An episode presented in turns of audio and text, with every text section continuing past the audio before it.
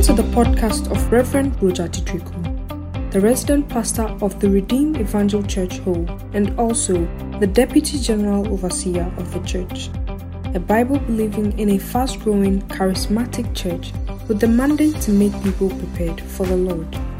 Now, today's message. As much as it's important for God to lead us, and divine guidance is important, He does not lead everyone. So we came to who God leads. That was where we ended last week. And we saw in the book of Proverbs, in Psalm 25, the verse 9, that the humble, He will show His way. He will teach. Psalm 25, verse 9. So God leads the humble. That was the first type, the first category of people that we see God leading. The humble He guides in justice, and the humble He teaches His ways. So one thing that qualifies you to be led by the Lord and guided is your humility. Praise the Lord.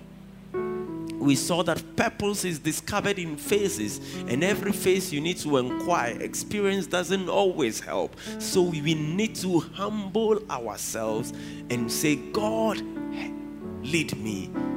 I have come to this.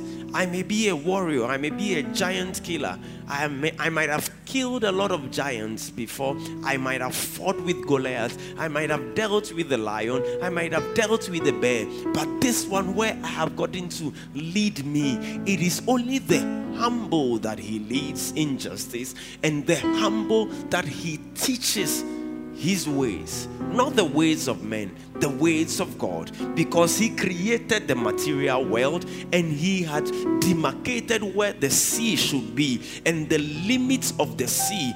He had demarcated where grasses should be, where the sky should be. The Bible said He separated the waters above from the waters below. Only He knows what are the waters above and the waters below. He had created and positioned all these things, and He knows where the ways are. So there are ways we call His ways. Say with me, His ways. Great. So we have His ways that He teaches only the humble. And so we saw that Moses knew the ways of God because he was the meekest person on the face of the planet. So humility is very important if the Lord will lead you. Lift your hands and say, Lord, lead me.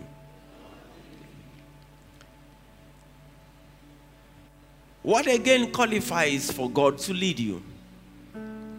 A joyous heart. One, He leads the humble. Two, the joy that is in you allows God to lead you. It opens you up for the leading of the Lord. Number one, we saw humility or being humble and meek. Number two, we are seeing joy. Say with me, joy. Oh, say like you are here, joy. Now, it is very important because joy is not borrowed. If you don't have it, you don't have it. And whatever wants to steal your joy wants to steal your destiny. Anything that can steal your joy can steal your destiny.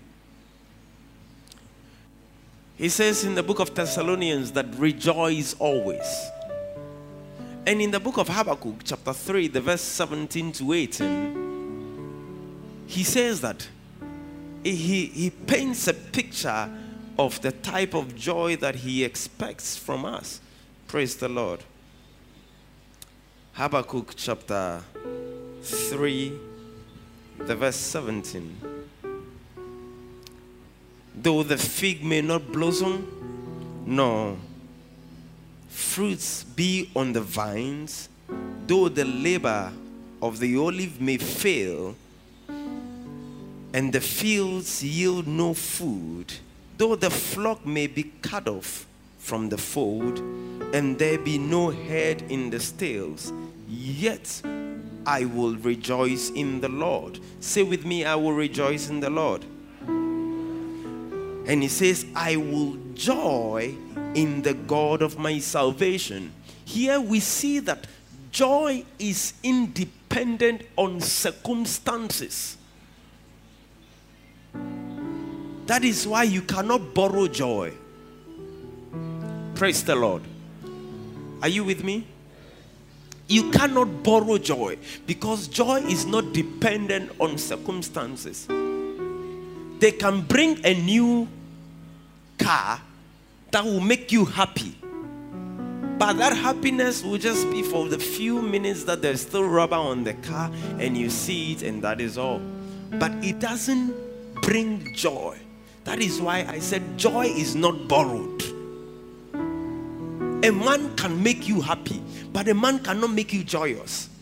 Joy is not borrowed. Joy is independent on circumstances. So he says, I will joy in the God of my salvation. Yet will I rejoice. I will joy in the God of my salvation. Joy is in the Lord. Praise the Lord. Say with me, joy is in the Lord. Say it again, joy is in the Lord. Say it for the third time, joy is in the Lord. So, though the fig may not blossom, nor fruit be on the vines, though the labor of the olive may fail, and the fields yield no food, regardless of the circumstances, once there is God, there is joy. Say with me, once there is God, there is joy. Say it again, once my God is there, there is joy. He says that, therefore, yet will I rejoice in the Lord. And I will joy in the God of my salvation. Joy is never borrowed. Number two, it is not dependent on circumstances. If you don't have it, you don't have it. But once you have God, you have joy. Why? It is very important for the leading of the Lord. Because Psalm 16, the verse 11, says that in his presence, there is fullness of joy. So joy is a catalyst for his divine presence. Praise the Lord. You will show me the path of life. In your presence, there is fullness of joy. At your right hand, pleasures forevermore. Amen. So where there is joy, there is the presence of the Lord is there. Where the presence of the Lord is, he leads and he shows the path of life. Not the path of death, but the path of life. He's leading. Why? There is joy there. When there is joy there, the presence of God is there. No matter whether there's the fruits, whether there is fruits on the figs, whether there is the stales have produced any, there is labor on the field, whatsoever, regardless of the circumstances, you just know that I need my joy for divine presence. Why? In his presence, he shows me the path of life. What connects you to the path of life? Divine presence. What connects you to divine presence? The joy of the Lord. For in his presence, there is fullness of joy. So once God is there, joy is there. And once joy is there, God is there. So you do everything to protect your joy. That was why I started by saying that anything that can steal your joy can steal your destiny. Because it will steal you from the path of life. Don't allow any man born of a woman or any woman steal your joy. They can decide to offend you, but in the midst of offense, be glorious, be joyous, whistle around. Why are you whistling around? Why are you whistling around? Because in his presence, there is fullness of joy. I will do everything to maintain my joy for the consistency of his presence, because in that presence he will show me the path of life, not the path of death. Circumstances may come, but guard your joy. Guard your joy. Guard your joy. Guard your joy. Anytime, just decide to guard your joy. This woman, you will not steal my joy. This man, you won't steal my joy. This child, you will not steal my joy. This joy, I need it for divine presence. And I need that divine presence for him to show me the path of life. Lift your hands and say, the joy of the Lord is my strength. So joy is very important. Number one, humility is very important. The humble, he will teach his ways. Number two, joy. Every day you are carrying a heavy face. You are morose. You are morose. You are morose. There are places I will drive to daily basis because I know when I get there, someone will make me shout. Someone will make me happy. And if I'm not happy, Tina knows. When I get to my office, I say, Tina, come, let's talk. Come, let's talk. And I'm going to ask you some questions that you say, how is awful? Why this question? And we all laugh. Why? I am protecting my joy. That joy, I need it. On a sick bed, I may be in pain, but I'm still joyous. Why? Joy is not dependent on circumstances. Anything that can steal your joy can rob you of your destiny. Lift your hands and say, I will not trade my joy for anything. So the songwriter says that I'm trading my sorrows, I'm trading my shame, I'm trading my pain for the joy of the Lord. Because that is the most important. Anywhere joy is, divine presence is there. And anywhere divine presence is, he will show you not the path of failure, not the path of death, but the path of life. Say with me, guard your joy. Say again, guard your joy. In Jeremiah chapter 15, the verse 16, it says,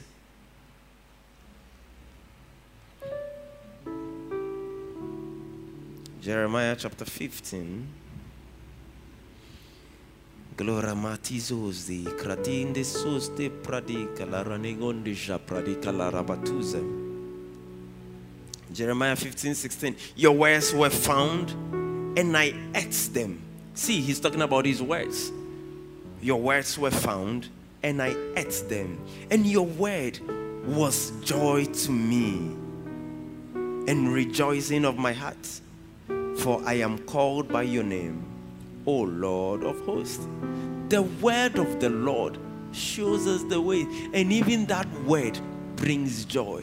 When I found your words and I ate them, I devour your word like food.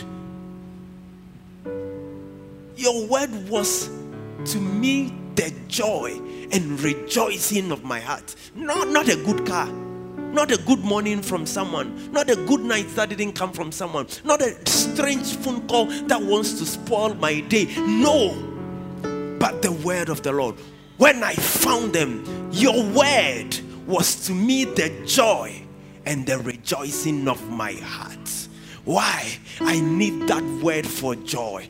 Where there is joy, there is divine presence. Where there is divine presence, he will show me the path of life. The word of the Lord brings joy. He leads and guides the humble. Even joyous people are constantly being led by God. This year, decide to be joyous. Why? Because the joy of the Lord gives strength on daily basis. The joy of the Lord is my strength. Forget who is not talking to you. Forget who is talking to you. Forget who has decided not to smile. The joy. I need that joy. I need it. How? It is so important. If you understand the relevance and importance of joy, you will guard it jealously.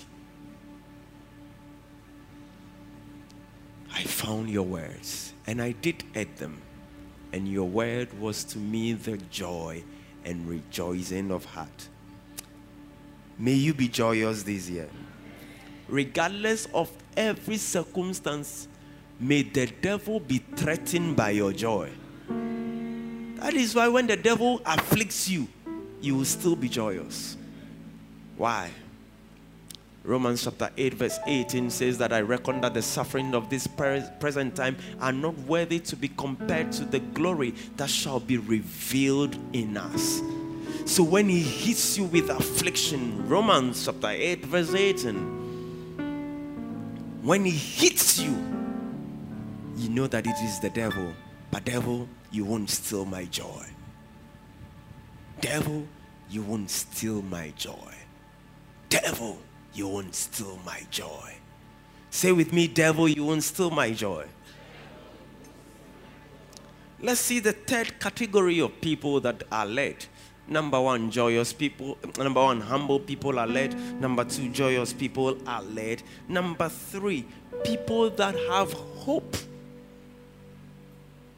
Say with me, hope. Living in the reality of the future. That is hope. Living in the reality of the future. The reality of the future. That is hope.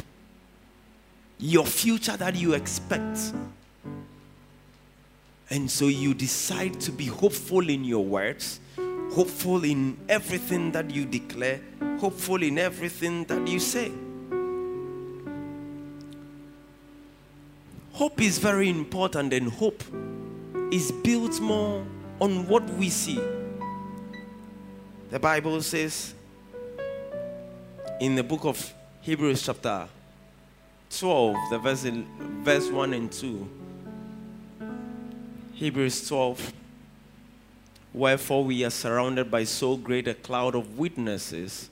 Let us lay aside every weight and every sin that easily besets us, and let us run the race that is set before us with endurance.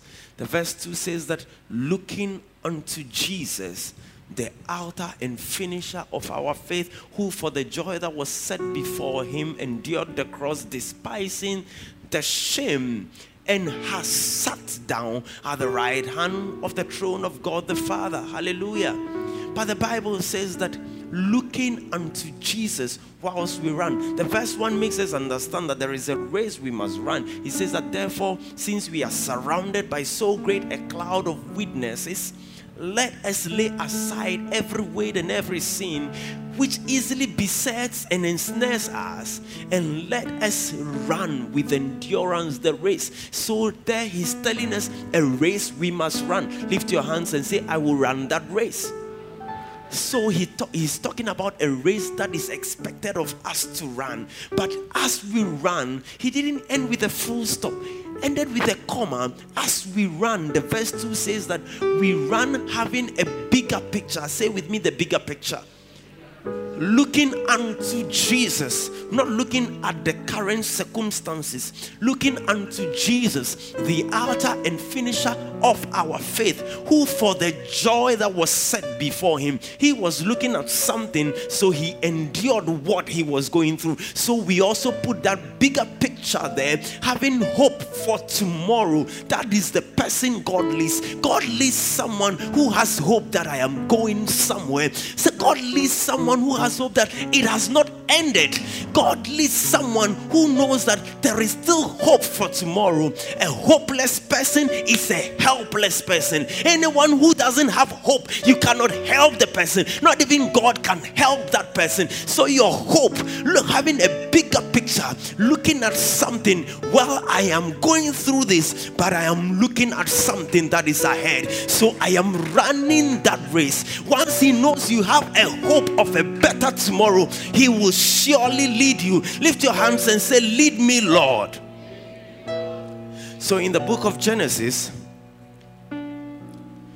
chapter 13, the verse 14 and 15, he appeared to Abraham after Lot had departed from him. Lot had separated from him. He said, lift up your eyes now and look from the place where you stand and where you are, northward, southward, eastward, and westward.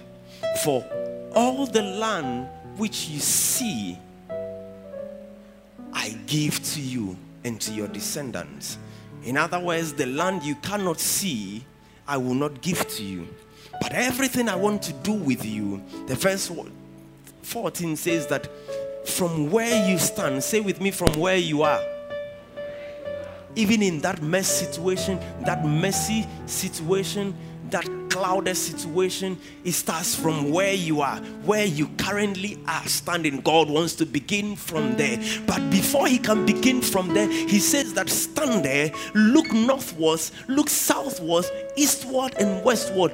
What you can see, the land you see, I would give to you. The land you cannot see, I am not compelled to give to you. So you have to open your eyes and look into the future, have hope of the future, because what you are seeing, he's compelled this year to give it to you. If you see a project this year, he's compelled to lead you to the project. If you see a business this year, he's compelled to lead you to that business. If you see success this year, he's compelled to lead you to it. If you see marriage this year, he's compelled to lead you to it. But what you do not see, he's not compelled to give to you. He leads the humble, he leads the joyous, and he leads the hopeful. People who have the reality of the future, who are hopeful, they are seeing something. You know, there are people who can't see anything. They can't see anything. The only thing they see, even in headache, I'm going to die. Why? Headache. Because of headache. Why? This thing will not work. That is all they see. For such people, it is difficult for God to lead, because he expects us to run. Say with me, I'm running this year. Say like you are seeing yourself running. Say, I'm running this year. Say, I'm running this year. So a hopeless person is a helpless person. If you do not have hope, ashes.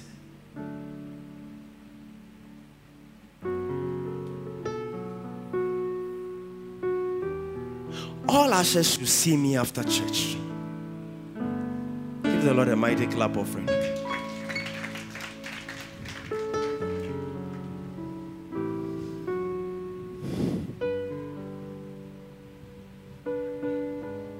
There's still hope. It's a test of hope. You can't steal my joy. I still have joy.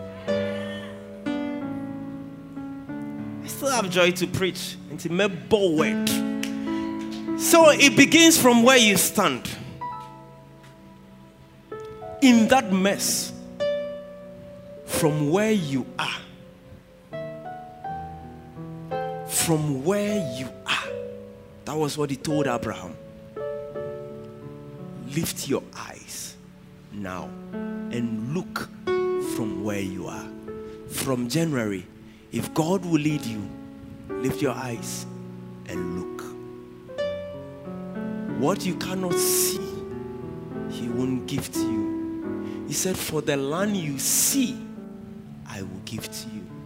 If you cannot see it, I'm not compelled. Even where you are is not working, see it working.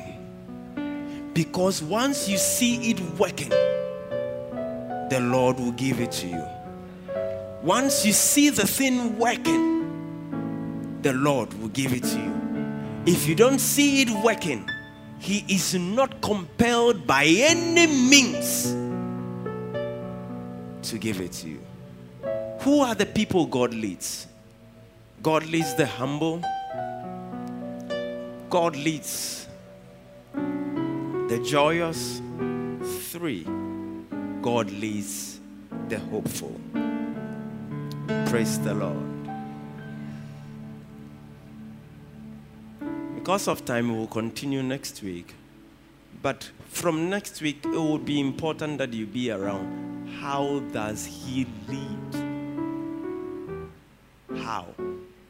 we started the importance of the leading and guidance of the Lord. Then we came to who He leads and how He leads.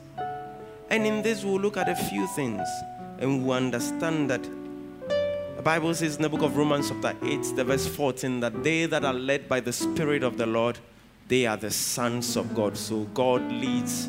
It is the Spirit of God that leads us. How does this Spirit lead us? When He leads us through voices. So how do I hear the voice of God? Because He said in John chapter 10, the verse 5, that my sheep hears my voice. The voice of a stranger they will not hear. John 10, 5. So the voice of another, the voice of a foreigner, the voice of a stranger, they will not hear. John chapter 10, verse 5. So we see that God leads us through voices. They will not know, they do not know the voice of strangers, the voice of another. How would you decipher between this is the voice of the Spirit that is leading me, or this is a strange voice? We'll look at all those things. And he talked about the fact that Jeremiah 33 verse 3, call on me and I'll show you great and mighty things that thou do not know. So he leads us also by showing us things. How do those things come? Through dreams and visions. Say with me, dreams and visions. This series, How God Leads, I wouldn't want you to miss it, because we'll look at very serious things. How would I know that the voice I'm hearing is the voice of the Holy Spirit and not a strange voice? How would I differentiate between strange voices? And how would I know that He is actually talking? How would I know that this dream, if He's showing us pictures, He's showing us through dreams and visions? According to Acts chapter 2, verse 17, He says, I will pour out my Spirit on all flesh. They will see visions and they will dream dreams. So we have visions and dreams. But there are dreams and there are dreams. And so we need to go into it. What are the dreams that should move me? Praise the Lord. And I'll end with this scripture so that you don't miss the rest of the teaching. In Jeremiah chapter 29, the verse 8. Jeremiah 29, verse 8. That is why how does it lead? How does it lead? Jeremiah 29:8. For thus saith the Lord God of hosts, the God of Israel, do not let your prophets and your diviners who are in your midst deceive you, nor listen to your dreams which you caused to be dreamed. So there are visions, there are dreams which you caused to be dreamed, and they can deceive you. How would I know that this is a dream that must lead me? This is a vision. So in that subtopic, how does he lead? We will look. I will not teach on dream interpretation, no, because dreams are quite complex. But I'll tell you a few things about visions and dreams. Is God still leading by dreams? We will look at that. And this year, God will lead you uniquely. Hallelujah. Put your hands together for Jesus. Please rise on your feet. I want you to lift your voice and pray for grace to be humble, grace to be joyous, and grace to be hopeful. Grace to be joyous, grace to be hopeful, grace to be joyous, grace to be hopeful, grace to be joyous, grace to be hopeful, grace to be humble, that the Lord will lead you. All these are important so that God will lead us.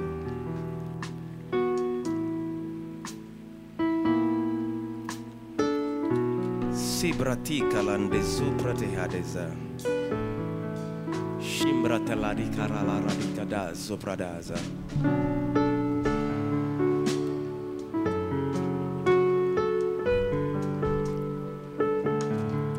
In the name of Jesus. Place your heart on your chest. Father, in the name of Jesus, these hands are connected to desires. These hands are connected to their dreams. This year, enable them to run. That as they run, Lord, may they not miss their target. But give them joy. And as you give them joy, show them the path of life. Cause them to be hopeful and lead them to that which they are seeing. Desires in their hearts, even buried, cause them to see it again. Give them a new light for this year. May they run faster. May they go further. In the name of Jesus. Amen. Thank you for listening. And remember to share and subscribe to enjoy more messages like this. Now, go and live a victorious life. God bless you.